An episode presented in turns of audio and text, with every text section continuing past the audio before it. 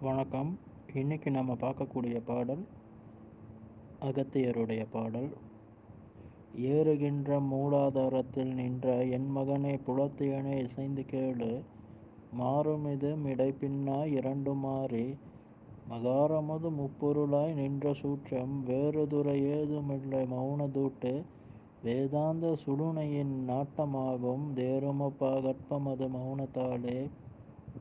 ஜெகஜால சித்துகளை மௌனம்தானே பாடலின் பொருள்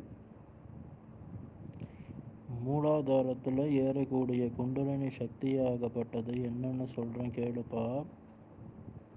இடைகளை பின்களை இரண்டும் மாறி ஒன்னோட ஒன்று சேர்ந்து சூரியன் சந்திரனோடும் சந்திரன் சூரியனோடையும் சேர்ந்து சுழுனையில் அது போய் இயங்கும் பொழுது இந்த மகாரமான முப்பொருள் வந்து அதோட சூட்சமம் வேறு ஒன்றுமே இல்லை. அப்படி அது இயங்கும் பொழுது ஒரு மௌன நிலையை மட்டும்தான் வந்து அந்த இடத்துல நம்ம காண முடியும். அப்பேற்பட்ட கலையாகப்பட்டது அந்த மௌனம்னு சொல்லக்கூடியது உண்மையான மௌனம். இறந்ததுக்கப்புறம் எப்பேற்பட்ட மௌனம் இருக்குமோ அப்படி வாழும் காலத்திலே அனுபவிக்கக்கூடிய ஒரு மௌன நிலை அது.